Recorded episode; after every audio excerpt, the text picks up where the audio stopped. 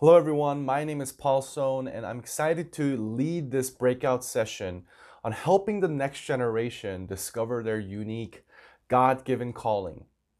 Um, I don't know about you, but um, if you are in a position of leadership, helping the next generation discover who they are, what they're called to do, this is a very, very important topic.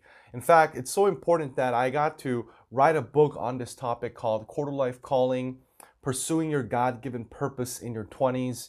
Over the last five, ten years, I've worked with college students and millennials and traveled a number of different countries talking about this topic because personally, this is a topic that I feel is one of the most important uh, messages of our generation.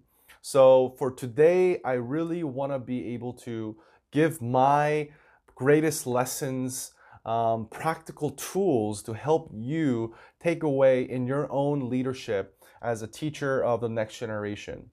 So, one of the key topics for today is about finding your why in life. Mark Twain, in fact, said that the two most important days in life is the day you are born and the day you find out why. And I want to just uh, first show you a video that actually highlights the importance of finding your why. Check it out. How do I know? A lot of people, when they think of the phrase, how do I know, they always want to put the what behind it. How do I know what I'm supposed to do? The, the question that you really should ask is, how do I know why I'm here? Because when you know your why, your what becomes more clear and more impactful. If you know, like for instance, um, people know that I do comedy, but that's what I do. My why is to inspire people to walk in purpose. So I can do comedy, I can write books, I can be in a movie because all of it is motivated by my why. In fact, I have a new, uh, a new web series out called Michael Jr. Break Time. Uh, we probably just did the sixth episode. It's on YouTube. So every single Wednesday at 3 o'clock, we drop a new episode on YouTube of Michael Jr. Break Time. What it is, is it's me. I travel around the country and I do stand up comedy, in case you didn't know. And in the middle of my comedy set, sometime I'll stop and just talk to my audience. And we've been filming this, and it's, you know, it's, it's pretty cool. So we're in Winston-Salem. I'm gonna show you a clip from Winston-Salem. And I'm just talking to this guy in the audience, and he tells me that he's a, uh, a musical instructor at a school. So I was like, all right, you're a musical instructor, you know, can you sing? Let me hear you sing a song. So this is what happened at the last episode of Michael Jr.'s Break Time. Check it. So you're a musical director. Cool. Yes, sir. All right, so um, let me get a couple. Let me get a couple bars of like uh, "Amazing Grace." Can you do the first part of that? Me, go ahead. Amazing grace, how sweet the sound that saved a wretch like me. Wow. That bro could sing. You know what I'm saying? All right, all right. Um, now, what you give me the version is if uh, your uncle just got out of jail, you got shot in the back when you was a kid. I'm just saying, let me see the hood version real quick if you know which version I'm talking about. Just see if that exists. Let me see what you got. Amazing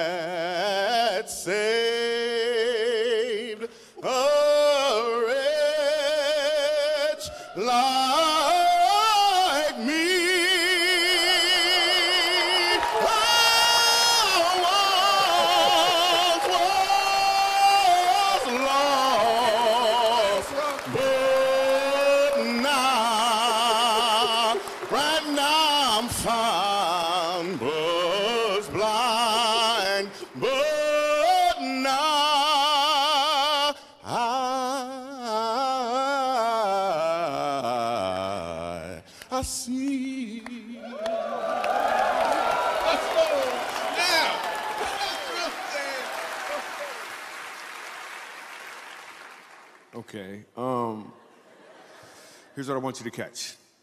The first time I asked him to sing, he knew what he was doing. The second time, he knew why he was doing it. When you know your why, your what becomes more impactful because you're walking towards or in your purpose. All right, so as you've seen in this uh, powerful video, it's one thing to know your what, but it's quite another thing to know why you do what you do. And one of the greatest opportunities as teachers is to excavate that why in your next generation. Um, in fact, Andy Stanley said this best that direction, not intention, determines your destination. Direction, not intention, determines your destination. If you think about a pilot from New York City uh, that departs to to, J, uh, to LAX, if the pilot changes the coordinates by even one degree, the plane will end up about 50 miles into the Pacific Ocean.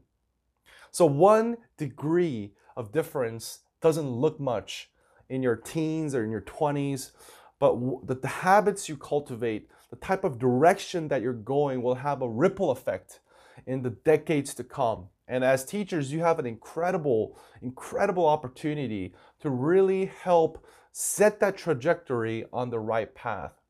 So the question is, how do I know if I'm on the right direction? And that's where your calling comes into place because your calling is like your GPS navigation system. It's like your compass that tells you, am I actually going into the right direction? So that's really what I want to talk with you today is really understanding what is your calling um, for, for the next generation. How do we actually equip them? What are the tools we give them to uh, help them discover their unique calling in their life? And the reason why I, I focus on this is because this is the role of the church. The role of the church is, as the body of Christ, we are to give and steward our giftings for the glory of God. But unfortunately, uh, as the statistics say in Barna, young adults who have remained active are three times more likely than dropouts to say that my church taught me how my gifts and passions are part of God's calling in my life. But unfortunately, this is a very few number of churches. Most churches absolutely have zero programs, zero conversations on this topic. So many of them are feeling very restless. Um, they have all these questions, and ultimately, they may hit a crisis in life, and they're not going to the church for the answers. They're going to all these other places for that. So, let me share a little bit about my personal story. Um, I ended up graduating in college in Canada. I got into my dream job, and my dream job was to work for uh, a Fortune 500 company. And my uh, elevator pitch at the time was to become the youngest chief human resource officer at a Fortune 50 company. And I remember the first couple of weeks, I felt euphoric. I finally got into my dream job. You know, my um, I was uh, living in a downtown apartment. I just bought a brand new um, Beamer, and you know, all my friends said, "Paul, you finally made it in life." But after about six months into my job, I started to feel the sense of emptiness. I don't know about you, but uh, waking up on Monday morning and telling myself, "Do I have to go to work every day? Is this really the ultimate goal of my life?" Because I thought that if I got into this dream job, I would feel this ultimate happiness, but it failed to deliver. In fact, it got just so worse where um, just I felt depressed, I felt meaningless. And I remember this one day just crying out to God God, why am I feeling so empty, God? Why am I feeling um, so disillusioned? Well, what is wrong with me, Lord? Just please help me. And as I was making that prayer, I felt God was saying to me, Paul, you've been asking the wrong questions all your life. And that's when it dawned on me that everything in my life was about what I wanted, what kind of school I wanted to get into, what kind of job I wanted to have, what kind of city I wanted to live in. Everything was about me. And never once did I ask God, God, what is your plan for my life? So the next day, I got to share this story with my mentor, and my mentor says, Paul, do you realize that God has a calling? He has a purpose for your life, and you got to start discovering that. So that really became just uh, a fork in a road moment in my life, a turning point in my life, if you will, and helping me really start to question God and ask Him, God, if you are the maker of my life, why am I here? What is the purpose of my life? And many young people are asking that question. And I believe that you, as, as teachers, have an incredible opportunity to speak truth into them. As the mentor who, who really saw the gifts in me, he was able to love me and care for me and really tap into my greatest potential. And I believe that's really why we are here today. So, I could share a lot about what has uh, transpired after this journey of living out my life of calling. It's taking me to many directions, but honestly, I don't have too much time to share. So if you're interested to learn more, happy to, you know, um, just send me an email or I'll share more, or you can check out in my book more of my story. But I just want to share a couple lessons that I've learned throughout this process. Um, one of the key lessons is that calling starts with surrender. Calling starts with surrender. I love what David Platt said that in a world where everything revolves around yourself, protect yourself, promote yourself, comfort yourself, take care of yourself, Jesus says, crucify yourself. When I was able to crucify myself and crucify my passions, my ambition. Only at that point, I realized that God was ready to use me. And that's really a, a, very important role that we play as leaders of the next generation is to help them discern and have a heart after God. And by, by being able to help them understand, is this desire coming from my own flesh or is this a desire that God has placed in my heart? So we have to empty ourselves. We have to be first available before we are able. But one of the actual challenges to actually do that is uh, many of the young people are living in uh, a generation where there's constant comparison. In fact, I call it the OCD generation, obsessive comparison disorder. Um, this is a real thing. I mean, I'm sure you've noticed it with many young people, but they're constantly comparing themselves, and and this is really a product of the 21st century.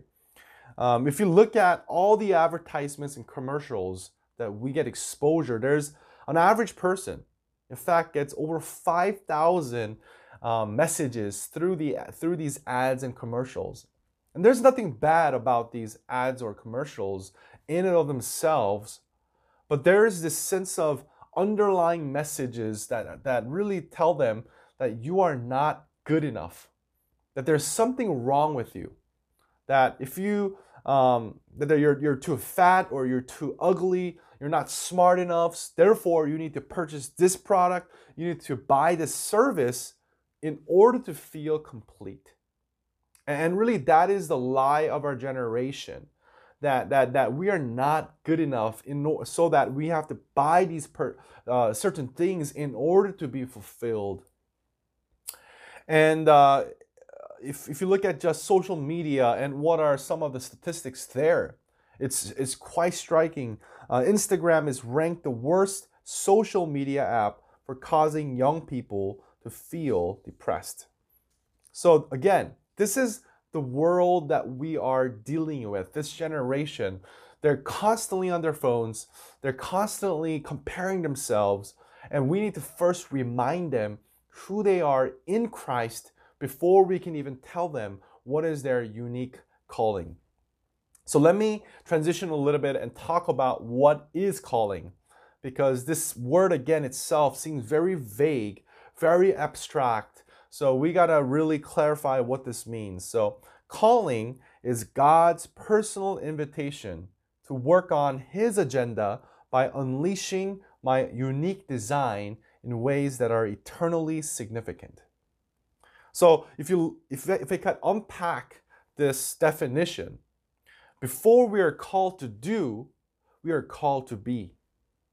Before we are called to someone, something, we are called to someone. And it's important to understand the calling primarily is not about you. It's not about me. It's not about you. It's actually about the caller. And, and that's why we got to understand the word calling means someone is calling me.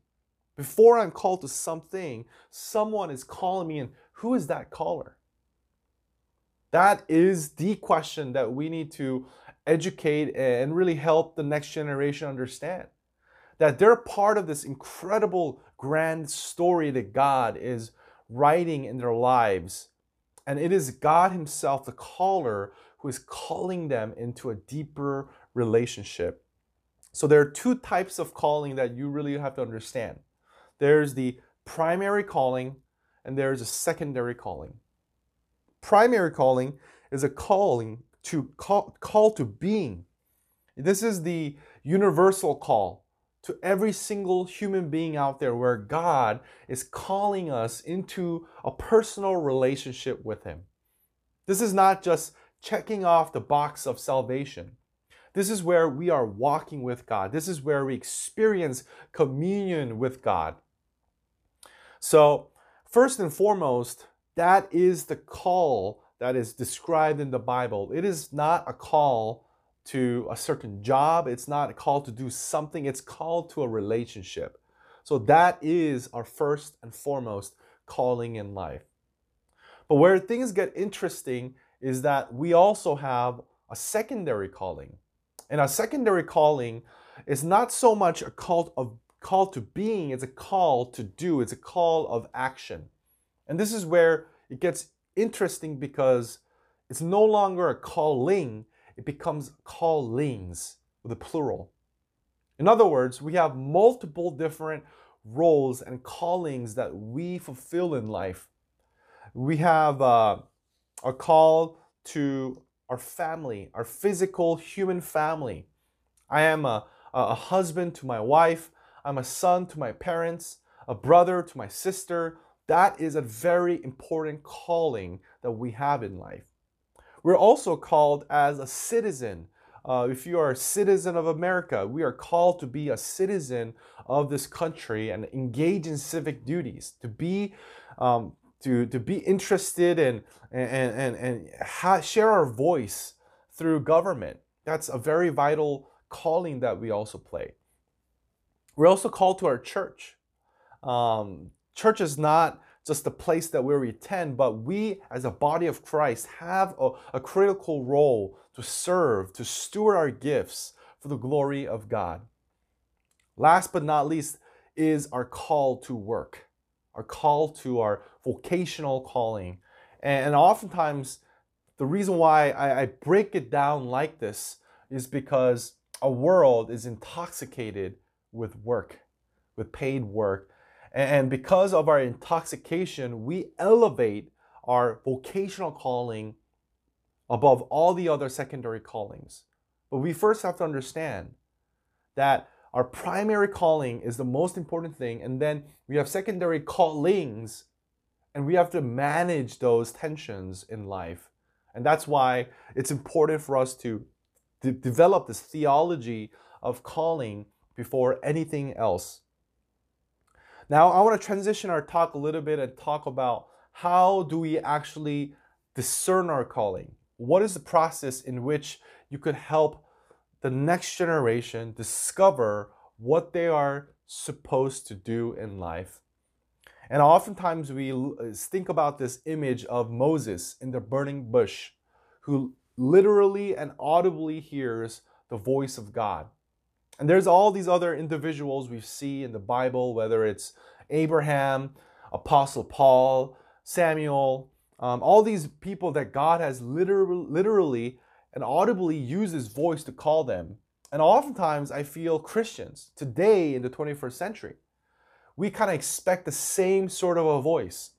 So we we pray hard, right? We we we go to early morning service. We we fast. We do all these spiritual disciplines so that you know if God just could tell me what college I, college I should get into, what major I should focus on, or who should I marry, then I don't have to worry. My life would be so much simpler. Um, so we pray, read the Bible, but to be quite honest, we do not hear the audible voice of God. And we feel more and more restless, more pressure, because time's going by. All my friends through social media, they seem to be living their life, but inside of you, you're feeling desperate.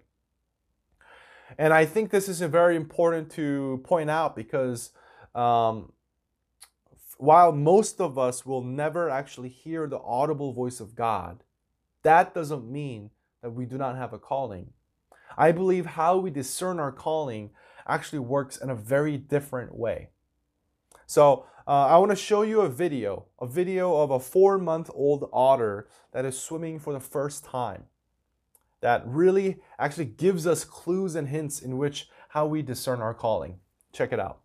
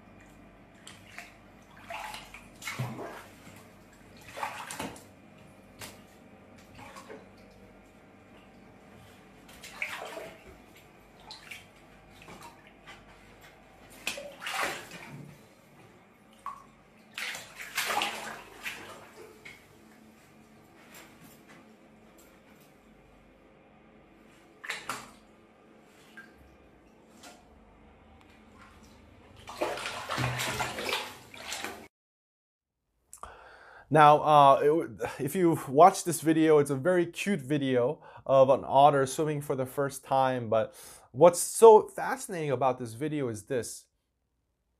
Before the otter went inside the water, the otter's reaction was what? Very fearful, right? Frightened, scared, didn't want to go in. But what's fascinating is that the moment the otter went inside the water, it started to naturally swim right? And what's what I found is very interesting is that oftentimes Christians, when they're called by God, our first reaction is very similar like this otter.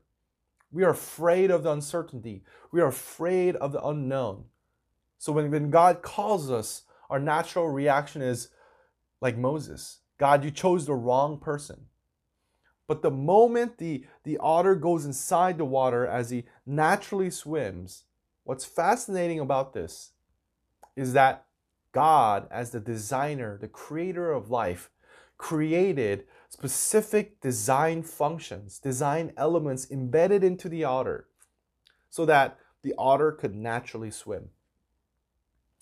Um, if you look at an otter, um, what's interesting about an otter is that it has a water repellent fur, which helps, uh, which helps insulate its body temperature. Also, on otter, um, the moment it goes inside the water, its nose and ears automatically close. Uh, an otter also has webbed feet, which makes it very easy to swim. So, this is very important. In the same way, every one of your students, every one of the next generation that you lead, they have a unique set of gifts, temperaments, desires, passions, life stories, experiences that shape them to be who God called them to be. So, my thesis, my idea is this that what if God has created us in certain design elements, and part of discerning our calling is understanding how did God design me? How did God create me, shape me to be who I am today?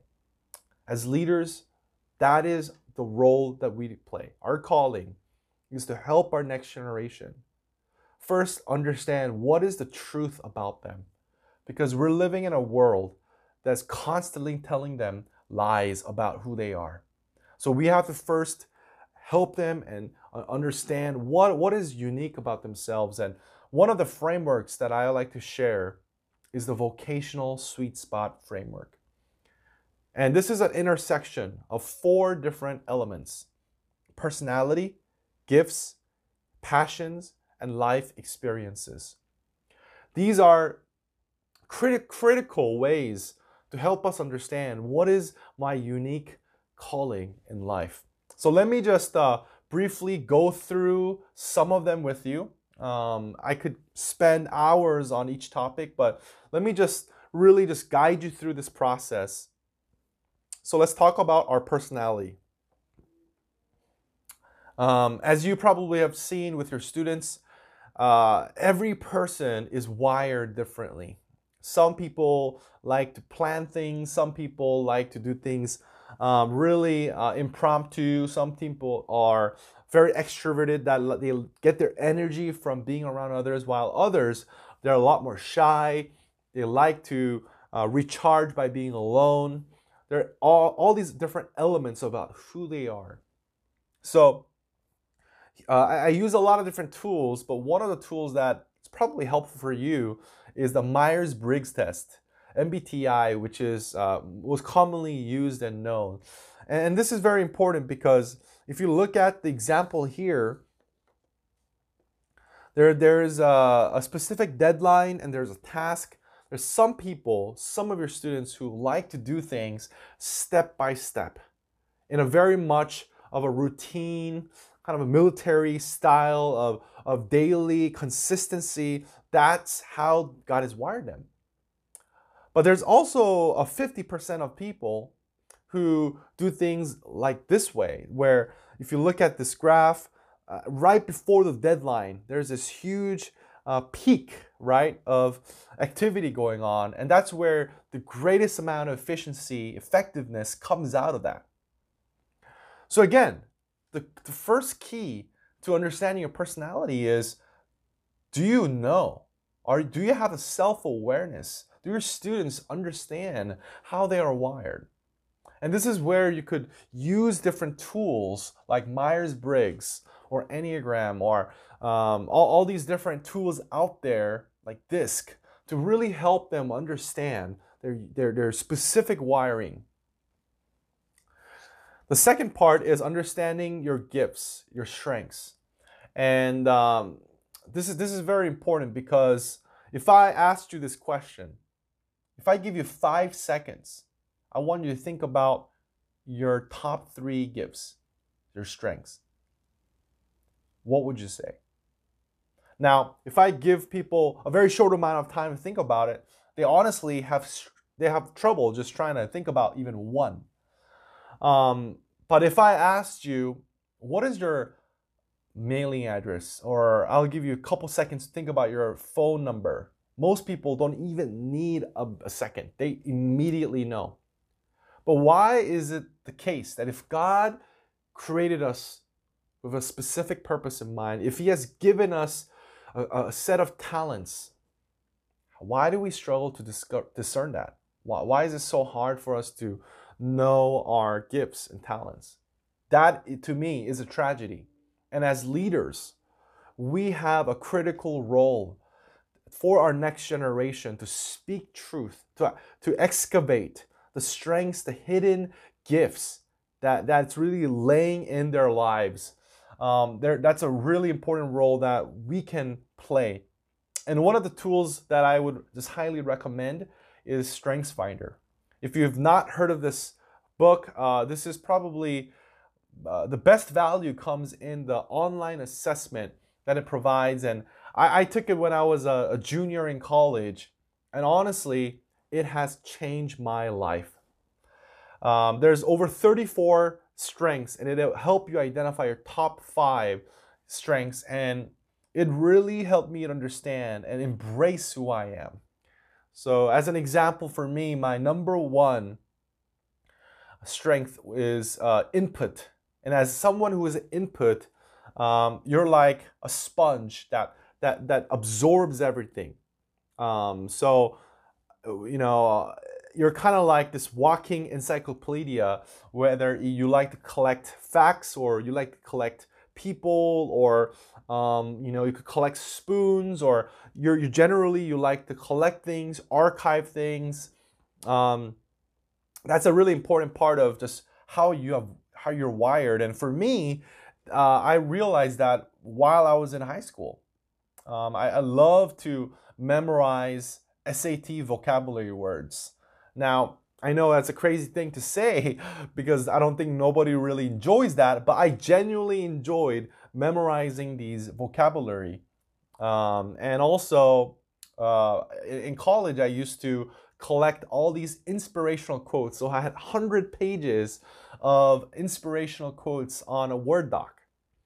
And um, actually, my first book was an online book, as an ebook, where I got to curate all these quotes, and I turned it into an ebook that um, that still exists today, and a lot of people was were able to download that. So, in that sense, we have a responsibility to help the next generation discern and discover well, what are, what, are, what is they gifted to do, what are their unique strengths that they offer, and I think that's where we can add a lot of value in, in helping them um, find something and, and really spend 10,000 hours, right, um, of deliberate practice. Um, so they're able to build a world class performance in that area, whatever that is. As leaders, we need to encourage them and really empower them to do that. The third aspect is understanding our passions. Um, the, the word passion itself today, I feel, is quite abused because uh, with our generation, there's a lot of questions about, you know, what are you passionate about? What is that thing that you would do um, if, if, if, you know, if nobody paid you, well, what would you want to do? And those are some important questions as you see in this list here. But most importantly, I think the better word than passion is the word holy discontent. And holy discontent is this idea that when you see this broken world, what aspect of this broken world breaks your heart that you want to do something to change it, to fix it, to leave it better? That is your holy discontent. For Martin Luther King Jr., his holy discontent was the, the racial inequality. For Mother Teresa, it was people who are just literally dying of hunger and poverty. For for King David, it was um, Goliath trash talking his people. So, what is your holy discontent? First, as teachers and leaders, we have to understand what is our holy discontent. And if you are in a position and you feel like the reason why I have signed up to be a leader, a teacher, is because I am invested into the next generation, maybe that is your holy discontent we have to also ask the right questions to help the next generation understand their unique, holy discontent. And how we do that is by giving them space for experimentation and exploration. I know as Korean Americans or as Asian Americans, we have a set, narrow path of what success looks like. You, want, should either be a doctor, a lawyer, or somebody uh, who makes a lot of money. And there's nothing bad about that. But every single human being, they have a unique set of gifts. And, uh, and this vocational sweet spot framework really helps us to understand that we need to honor the way in which God has created them. What are the desires and the passions that God has, has, has placed them in their lives? How can we really excavate that by asking the right questions? So we need to be patient with them, but we also need to be invested in their lives to be able to have the trust, to give them opportunity to experiment and explore. Um, the third aspect is understanding the story, your life experiences in life. Um, the fact that you are here right now listening to this, I believe is not a coincidence. I believe this is part of God's sovereignty, God, God's providence. And, and I really believe that the best way that we can help people understand their direction and future is by going back to their past, helping them realize that there are certain things that happen that become their defining moments in life. And by understanding your past, it informs your future because your life really is a story. There is a beginning, there's a middle, and there's the end. There's all this complexity in the, the plot of your life. But as you see in this in this screen, Joseph had a very complex, interesting life. It wasn't all the highs. There's highs and lows. There's the the the the positive, the negatives. But he understood that God is the storyteller. He is the author of his life.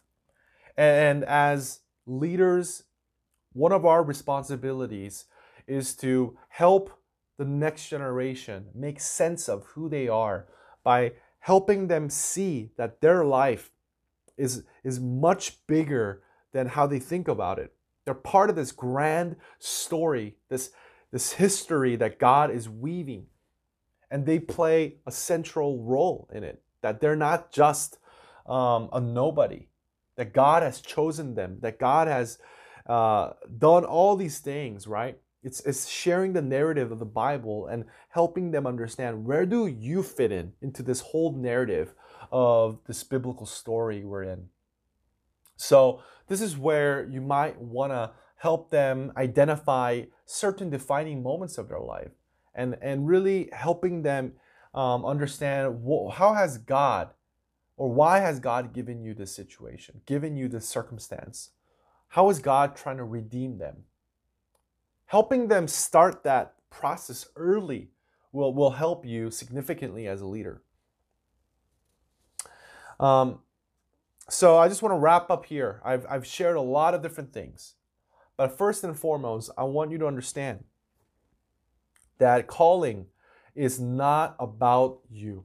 First, calling is about the caller, and it's about building that primary calling relationship with Jesus Christ every single day. It is a call to abide in Him. Then there's our secondary callings as well. And there's multiple different callings, whether it's to our work, it's to our church, whether it's to our family. And it's important to distinguish there that one is primary and one is secondary. And after that, it's helping them understand that there is a process in which we discern our calling. And it is by understanding our unique design specifications, how God has created us, wired us, shaped us. So we have to understand our vocational sweet spot. And this is a lifelong process. And as leaders, you have an incredible opportunity to help them discern who they are, what they're called to be. So I just pray, I hope every one of you um, really who wants to take this seriously, I would challenge you, encourage you to go through um, some of the activities that I share in my book. At the end of every chapter, I have specific questions, activities, tools for people like you who are leading the next generation to use for yourself, but also to work with your students to really help them understand their unique giftings, their passions, their holy discontent, their strengths, and their life experiences. So, if that's something you really want to do, I, I just urge you to, to do something about this because the next generation, they're asking questions about their calling. And they're, they're really wanting to know why they are here on this earth. And if the church cannot provide this, they're going to find and develop their own narrative from somewhere else. And that's really scary because the world will offer lies instead of the truth. So, um, thank you for this opportunity. And I just wanted to um, end with a short prayer to, to bless you, uh, especially this incredible calling you have to lead and teach the next generation. So, would you pray with me? Father, thank you so much for giving us this short time where we got to explore uh, this important topic of calling and that you have given us a calling in our lives. And maybe there's a reason why we are here is to we are called to lead and teach the next generation. And my prayer for everyone listening and, and taking notes and really learning this is that you would give them the wisdom to help the next generation know how they fit into God's story, that they will understand their unique vocational sweet spot, that they will live their lives with a greater sense of purpose to honor God, to glorify God, to live a life that would dedicate their entire life for God. So I pray, the Lord, for every teacher here, every leader here, that you would equip them and guide them through this process. In Jesus' name, amen.